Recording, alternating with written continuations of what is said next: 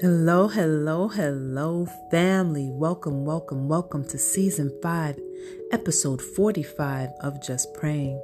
Family, there's only five more episodes to go until we close out this season. And I'm going to thank you so much in advance for joining me and sharing me and hopefully getting what God wants you to get from me. So, we are going to get into it today. We are going to talk about coping through chaos. Coping through chaos. What do I mean by that? Many times we are in situations that we cannot control. They're difficult for us to disentangle ourselves from. It's difficult for us to move through. Maybe we are in a difficult relationship. Maybe we're a child with parents. Maybe we're in a marriage that's difficult. Maybe we are in a foster care system. Maybe we, there's so many scenarios that I can give you. But the situation that you're in, it's in chaos and you can't remove yourself from it easily.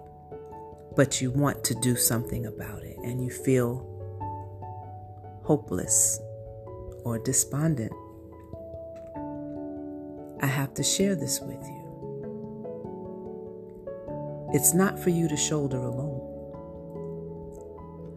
It's not for you to shoulder alone. When there's chaos, you have to find your peace within that chaos.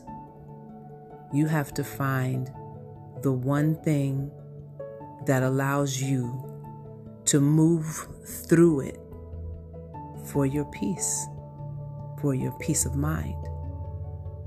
And the only way that you're going to do that, first, I always tell you, you have to lean on God. I keep saying it. I keep saying it. I keep saying it because it is completely true. When things are not in your control, you cannot do anything about it, no matter what you say, no matter what you try, no matter what it is things are not changing. The only thing that you can change is actually you and the way you look at the situation, the way you accept the situation, the way you perceive the situation, the way you handle the situation is up to you.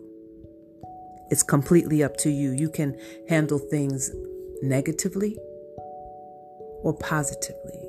You can turn to behaviors that are not becoming or not the best thing for you, not self serving.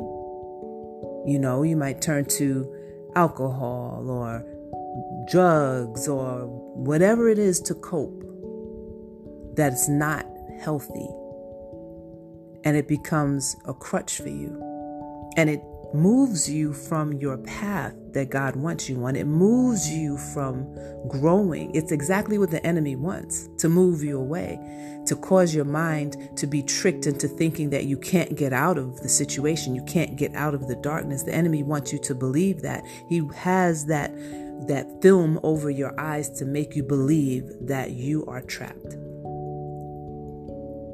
And the one thing you have to know is that you can lean on our Heavenly Father, His Son, and the Holy Spirit to see you through. You just ask. You ask, Father God, in Jesus' name, I need peace. Give me peace. Help me through this. I cannot do it alone. And you keep doing it. And you keep finding ways to do things that are healthy to bring you peace. Prayer will bring you peace. Activities that are healthy for you will bring you peace. Trying to find other people in your life that are like minded with you will bring you peace. But if you self isolate, if you withdraw, if you turn to behaviors that are not of God, that's not helpful to your peace. It creates more chaos in your life. We're going to pray about that family. And as I pray for you and with you, I am going to ask that you hold me in prayer. I'm going to ask that you hold one another in prayer. I am going to ask that you hold your communities, your family, your country, and this world in prayer. We need it. We need it, and prayer is very, very powerful. It changes things if you do it and you do it in the belief and the knowing that what you're asking for will be manifested because you're asking God and his void his word never returns to you void. So sit back, relax and get comfortable and let's spend some time with the divine. Father God, in Jesus' name, firstly, we thank you for all things. We thank you for this moment in time that we can come to you and lean on you heavily with everything and know that we have full support, full love, full guidance in everything of goodness that you promise. We thank you for your Son, Father God, who we can emulate and learn from. We thank you for the Holy Ghost who guides and comforts. We thank you, Father God, for all these things, Father God. Father God, in Jesus' name, you ask us to trust in you you ask us to trust in your Son with all of our hearts and not to lean onto our own understanding. And when we acknowledge, He will make straight paths. Father God, we lean on you, we trust in you. And sometimes in the midst of chaos, we don't understand. We want to control. We can't control. We can't escape. We can't move.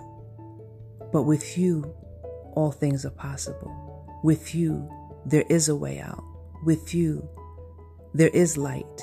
With you, there are things that can change. With you, you are in control. You are in divine control, and everything is in divine order. So, Father, we ask that you shed the light on the path so we can find our way out of the maze of darkness find our way with your help, Father God. Find our way to peace that you give that surpasses all understanding, Father God.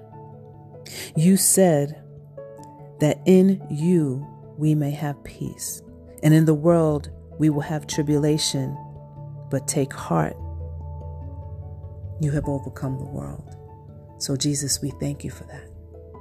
We thank you that we can lean on you because we can overcome the world through you. We can overcome the world through you. The authority because of the life that you led and you gave up for us, we can have what we want through you the peace that surpasses all understanding through you. Through you, we are strengthened. Through you, we will lean on. Through you, you are the light that shows us the way, the way shower. So we thank you that we don't have to feel despondent. We don't have to feel chaotic. We don't have to feel lost. We don't have to feel sad. We don't have to feel overwhelmed because those are not of God. So we lean on you and we know where our help comes from. We will always look to the hills. In Jesus' name, and it is so, and so it is. Amen.